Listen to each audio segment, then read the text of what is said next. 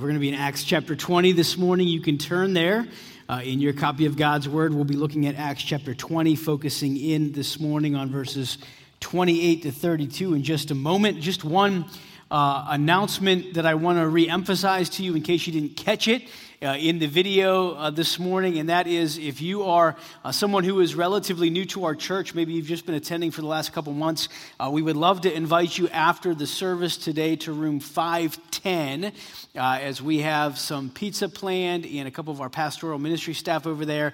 Uh, we're just going to be there to answer some questions you might have if you have those questions about the church.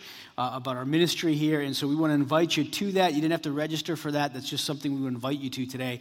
Uh, room 510 you and your family. If your kids are with you, please plan on coming down there in room 510 after the service. want to make sure I highlight that. Uh, we're going to be in Acts chapter 20 this morning. We're continuing on in a series on the church that we've entitled Ecclesia. Uh, and uh, we are uh, just uh, focusing in this morning on the responsibility of leaders within the church. And uh, this is really an important message because it gives you, as those that are congregants here at the church or whatever church you call home or are part of, an understanding of some of what the Word of God says is the responsibility of your leaders that are in the church. And so, this is a, an opportunity not only to share what God's Word says about leaders within the ministry, but also an opportunity then for you to take this to hold the leaders here at Maranatha or whatever church home you are a part of accountable uh, for how they are serving the Lord, how they are leading, and uh, if they are following the biblical commands that are present uh, for those that would call themselves leaders. And so we want to look at that this morning. So in Acts chapter 20, we're going to jump into verse 28. This is what we read Pay, pay careful attention to yourselves and to all the flock in which the Holy Spirit has made you overseers. This is Paul speaking here. Pay careful attention to yourselves and to all the flock in which the Holy Spirit has made you overseers to care for the church of God, which he obtained with his own blood. I know that after my departure, fierce wolves will come in among you, not sparing the flock. And from among your own selves will arise men speaking twisted things to draw away the disciples after them. Therefore, be alert remembering that for three years I did not cease night or day to admonish everyone with tears. And now I commend you to God and to the word of his grace, which is able to build you up and to give you the inheritance among all those who are sanctified. Paul is giving some parting words here uh, to the elders of the church, to those that would be caring for the flock of God as he would be leaving and departing from them. If you continue on and reading in the passage, and we'll look at it in just a bit, Paul's going to remind these believers here that from this point forward, after this time that they have together comes to an end, they will no longer see his face. They will no longer physically be able to be with or see Paul because God was moving Paul in another area, another direction, and they, these believers, would no longer be a part or see Paul physically this side of eternity. And so Paul's writing, or Paul's speaking rather, to these leaders, to these elders. If you jump back in, in chapter 20 in verse 17, it says that Paul called for these elders of the church in Ephesus to come to him. He wanted to give them instructions, parting instructions for them as those that would be leading the church, those that would be leading the flock of God. And so he says specifically, pay careful attention Pay careful attention to yourselves and to all the flock which the Holy Spirit has made you overseers to care for the church of God. This was Paul's heart. Understand this. Uh, Paul cared deeply for these believers. He cared deeply for these leaders, for these elders that would be there at the church. And he is calling on them. He's pleading with them in his parting uh, pleading here with these believers that they would pay careful attention to themselves and their conduct and how they are living and how they are leading and how they are responding, but also to all of the flock that they have been entrusted with, that God has put them in a position to be overseers towards. Now, I want all of us to understand that in some capacity, God has put you and I in a position to influence. In some capacity. And so, the words that we're reading here, yes, specifically, Paul is giving this to the elders of the church, right? He's calling together the elders of the church in Ephesus and he's telling them, this is what you need to do. This is the responsibility that you have before you. But as a believer in Christ, as a believer in Jesus Christ, every one of us are in a position of influence in some capacity today.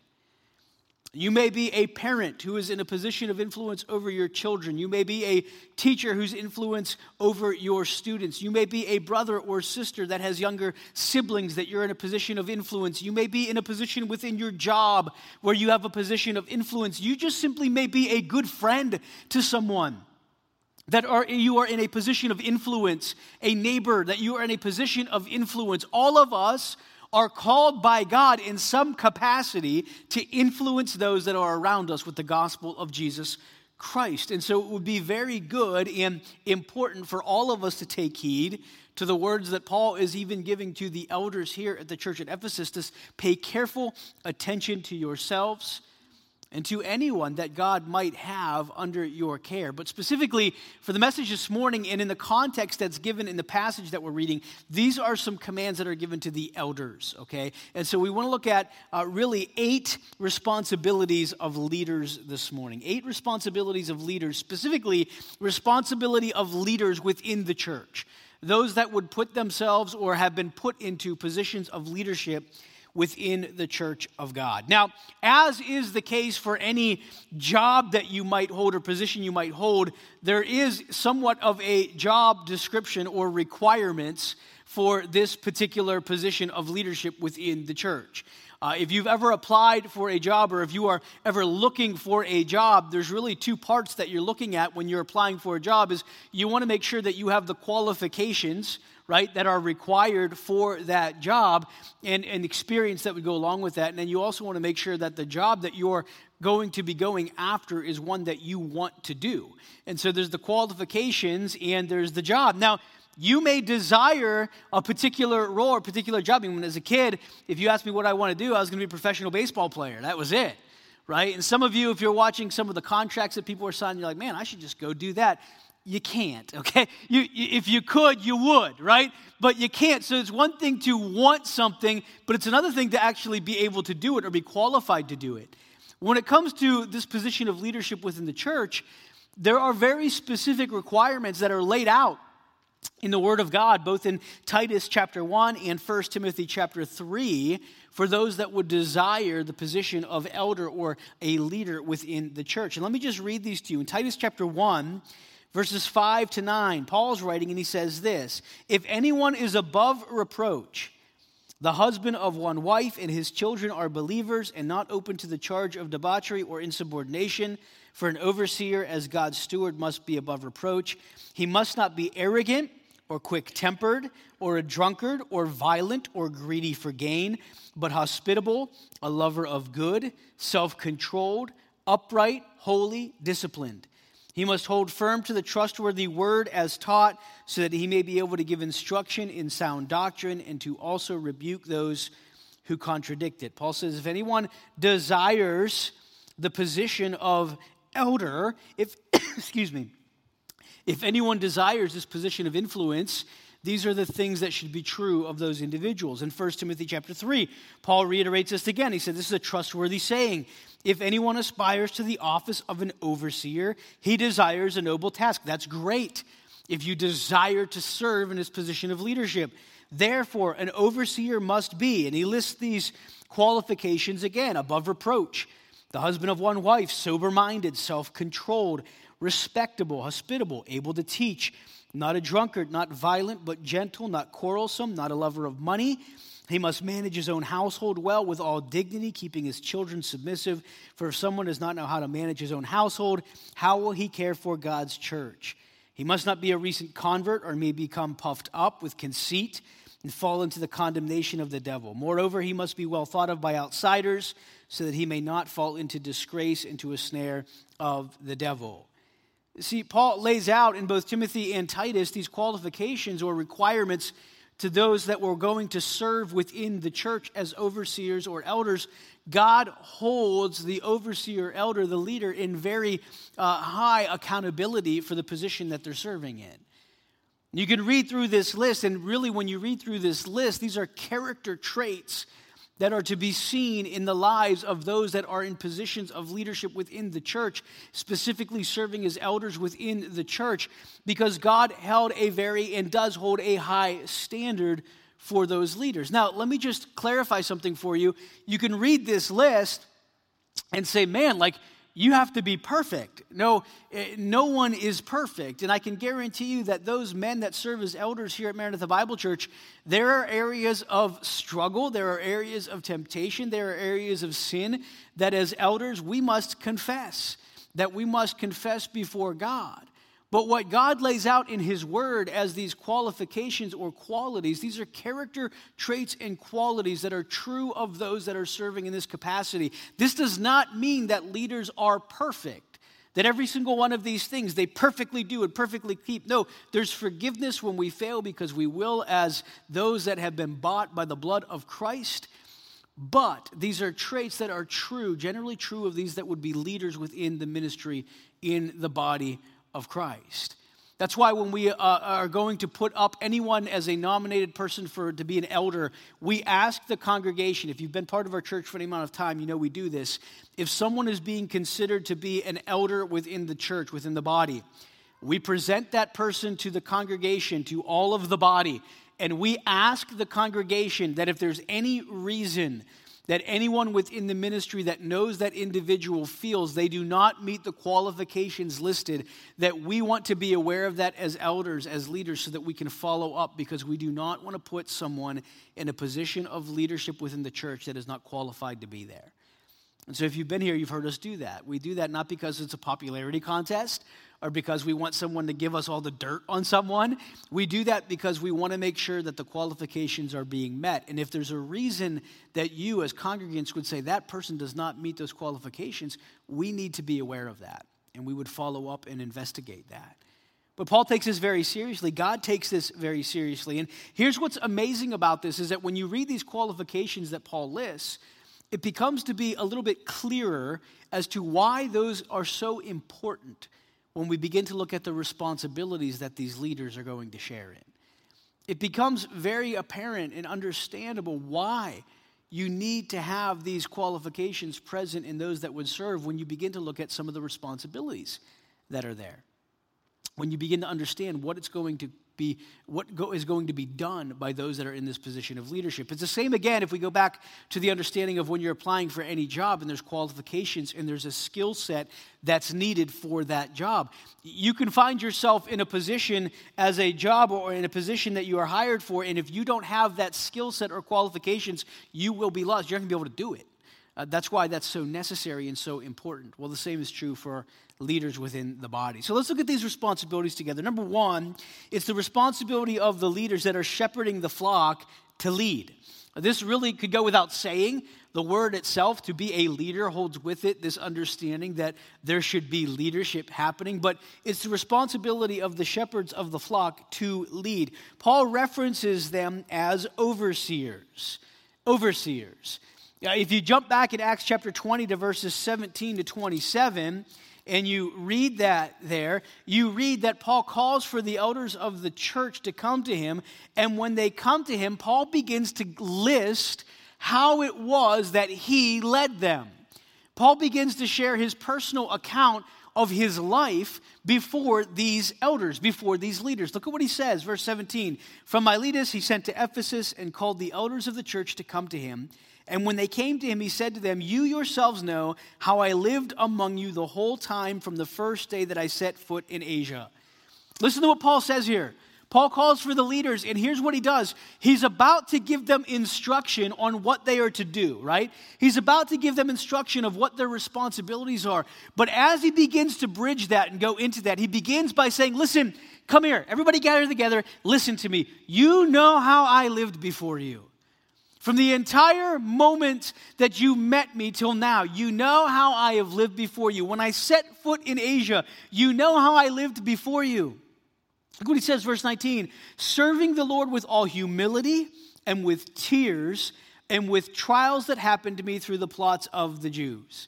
Paul says, You know what, what, what you saw from me, that I came and that I served and that I persevered through tears and trials and struggles, how I did not shrink from declaring to you anything that was profitable in teaching you in public and from house to house, testifying both to Jews and to Greeks of repentance toward God and of faith in our Lord Jesus Christ. This is what Paul's saying. Listen, you know how I've lived before you. I've persevered before you. I've served you. I've taught you. I've proclaimed God's word to you. I've withheld nothing from you that was profitable for you, he says. Paul's leading them.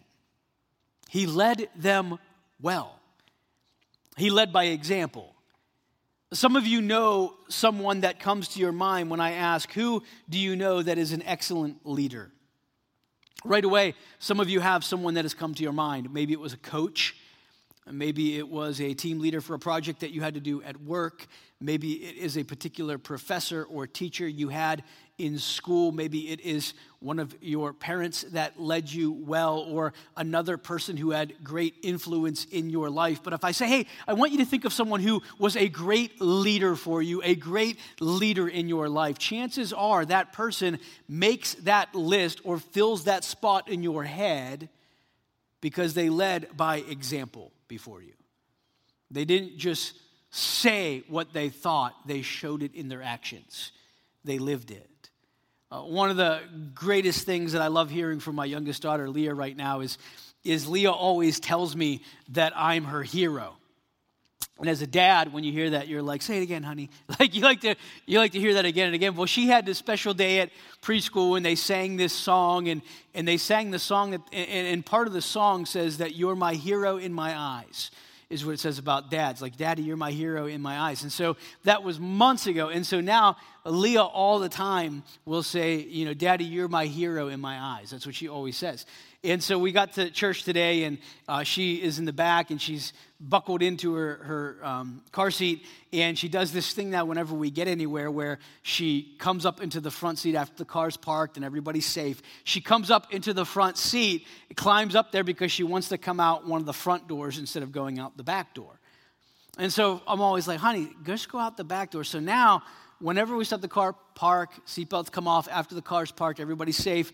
Don't want to get any emails about that. You shouldn't do that when your car is moving. And so she then gets out of her car seat and she comes up front. And I go, honey, I say, why are you coming up front? And she'll go, because daddy, I want to go out the same door that you go out because you're the hero in my eyes. And I'm like, girl, get up here and come on out this door when she comes, because now she comes up and I'm like, that's that's something as a dad, like you want to hear. And so as long as that keeps happening, she can keep coming through that door, right?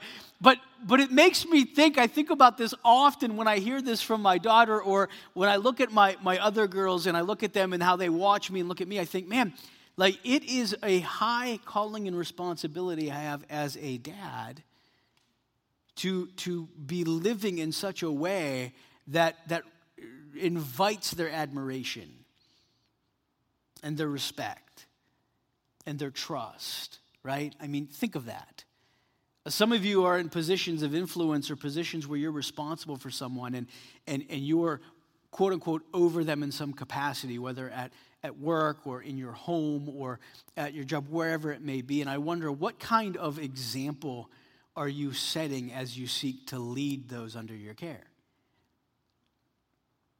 It's the responsibility of shepherds, of, of elders within the body of Christ to care for, pay attention to the flock. And one way that very clearly leaders are to do this is by leading well. Paul sets himself up as this example when he says, You know how I've led before you. You watched, you saw. Everything that I did from the very first day that you met me showed, evidenced that I cared for you, that I wanted and desired to lead you well.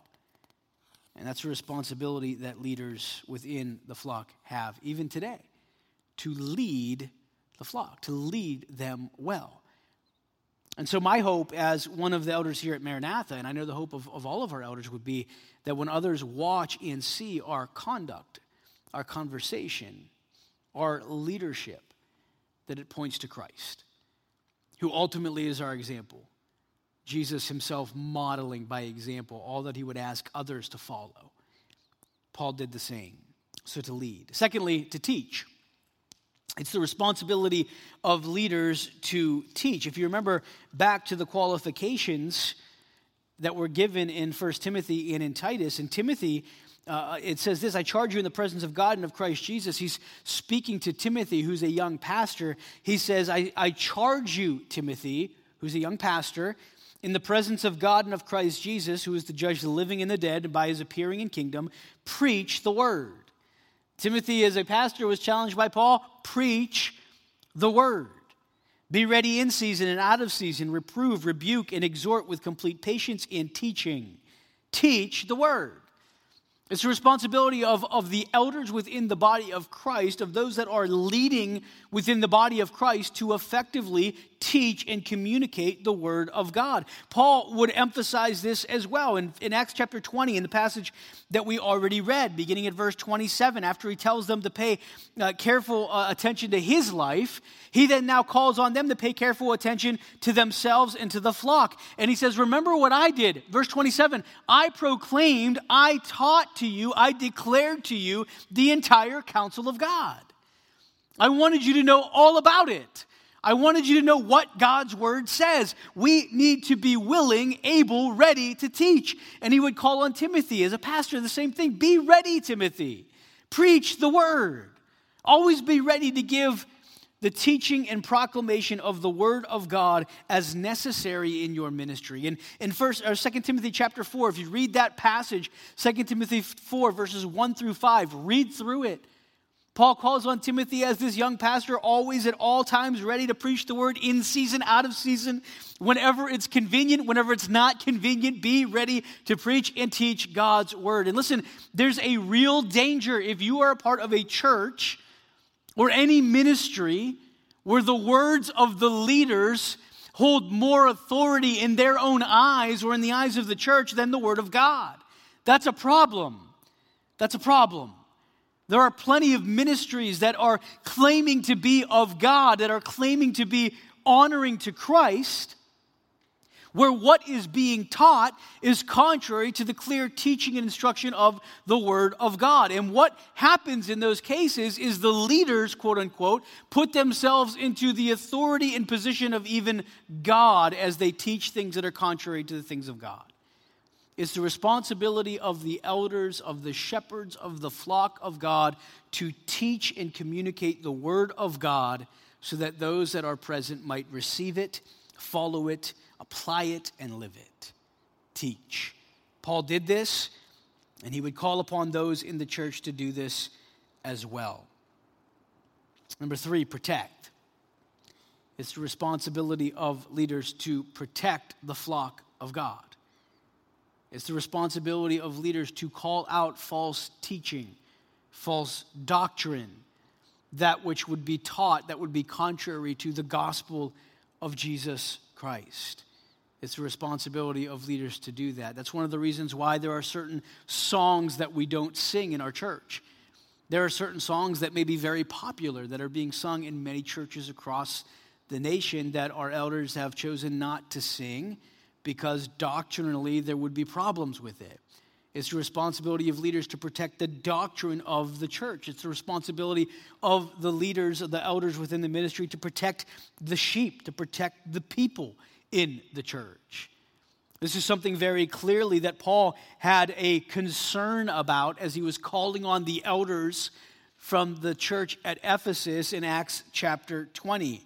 He says, I know after my departure, verse 29, fierce wolves will come in among you, not sparing the flock, and from among your own selves will arise men speaking twisting things to draw away the disciples after them. Therefore, be alert remembering that for three years I did not cease night or day to admonish everyone with tears. Listen to what Paul says here. Paul says, Listen, there are going to arise wolves within the body, within the flock, that are going to seek to destroy the flock, that are going to be teaching things that are false. He says, This is why I have labored. And look at what he says here about his laboring. He says, I have labored, and he says, day and night, night and day, verse 31. This is why, out of this desire to be alert, out of the desire to warn you, out of the desire to lead you, instruct you, to bring you along day and night through tears, that I kept you before God, that I commended you to God, that I taught you the Word of God.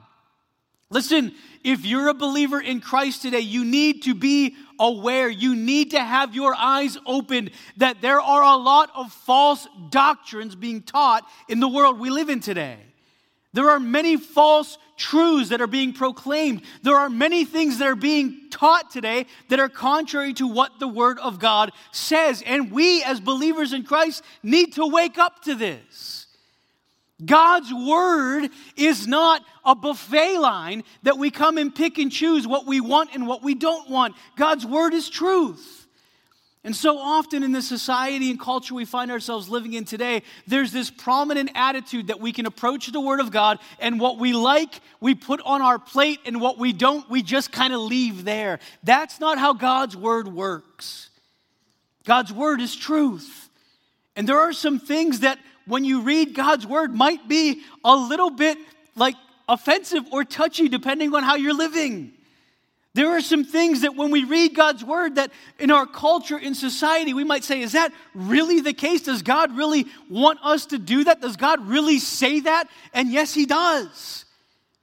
And today there's a prominent attitude among so many believers in Christ Sadly, so many believers and many believers that are in the spotlight or limelight that have a lot of people following them. That the Word of God is truth for those that believe it's truth. But if you believe something else, you're okay. There's many people who believe the Word of God is truth as long as it's convenient.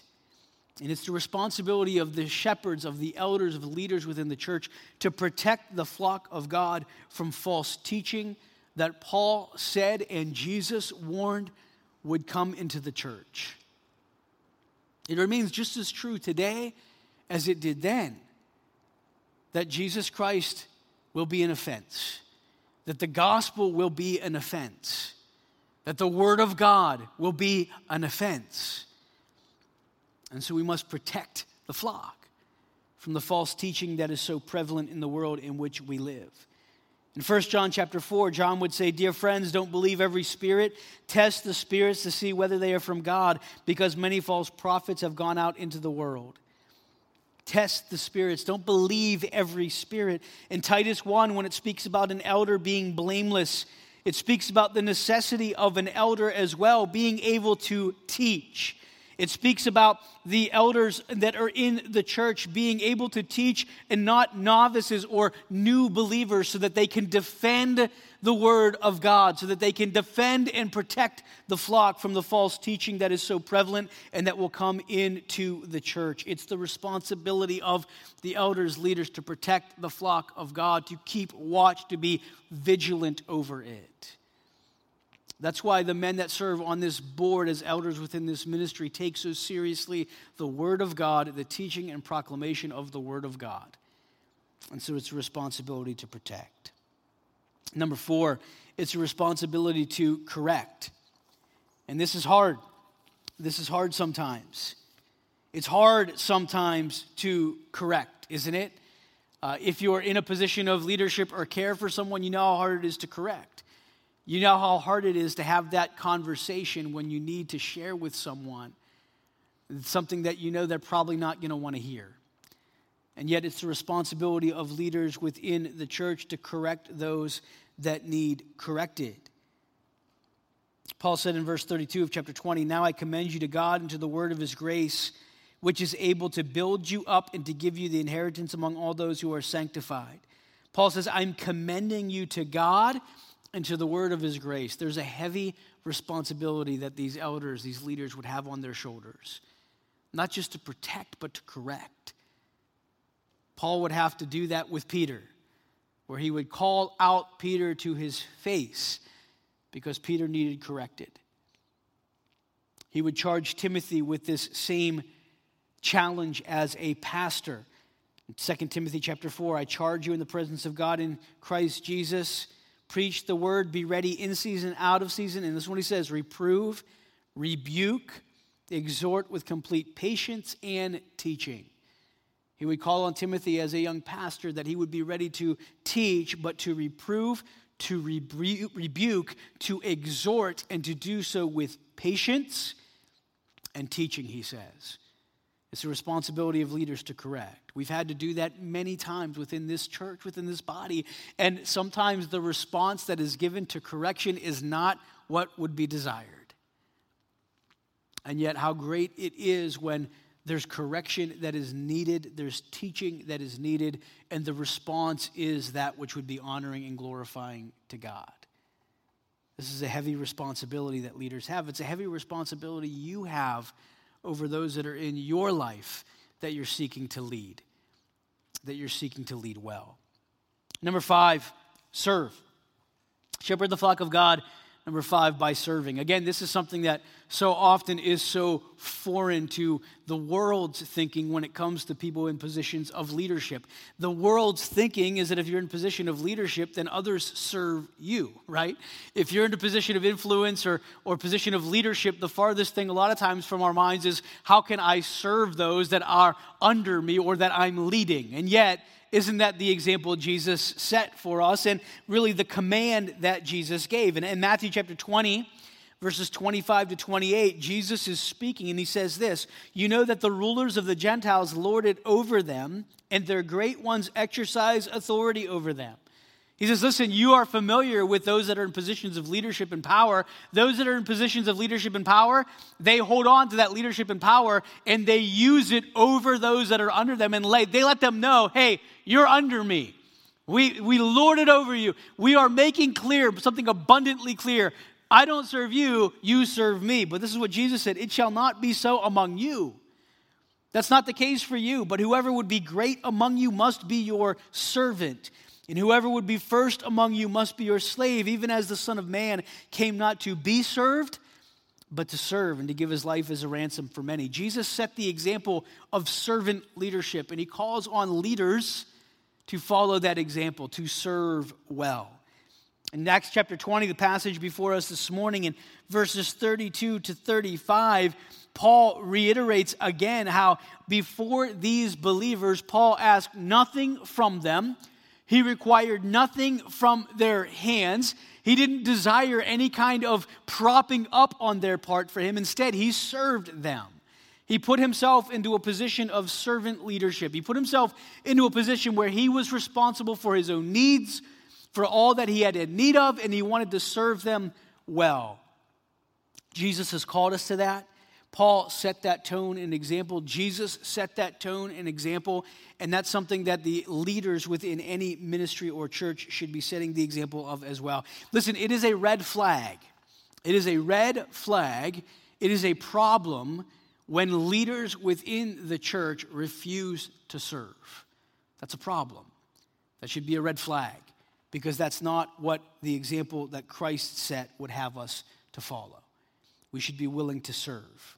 Those that would be great among you, let them be servants among you. Serve. Number six, equip. Equip. Again, Paul uses himself as the example in Acts chapter 20. He starts off his conversation with these elders in Ephesus back in verses 17 and 18 by recalling to their memory his service to them. He's recalling to their memory his service, and in doing so, Paul's making something abundantly clear. Paul did what he did and served how he served because he wanted to equip these leaders to do the same. It's the responsibility of leaders to equip those that are under their care to do the work of the ministry. It's the responsibility of elders and leaders to equip those that are under their care. In Ephesians chapter 4, verses 11 through 16, Paul lays out that God has appointed some within the church to be apostles, prophets, evangelists, shepherds, teachers. Why? To equip the saints for the work of the ministry. My responsibility as a leader within the body of Christ is to equip the saints for the work of the ministry, for the building up of the body of Christ. That is a responsibility and calling that leaders have within the body of Christ to equip, to give and to teach what is needed so that the body of Christ, collectively, the body of Christ, individually, the members of it, can serve one another and carry out the work that God has called us to carry out, to equip. Number seven, it's the responsibility of the elders and leaders to pray. To pray.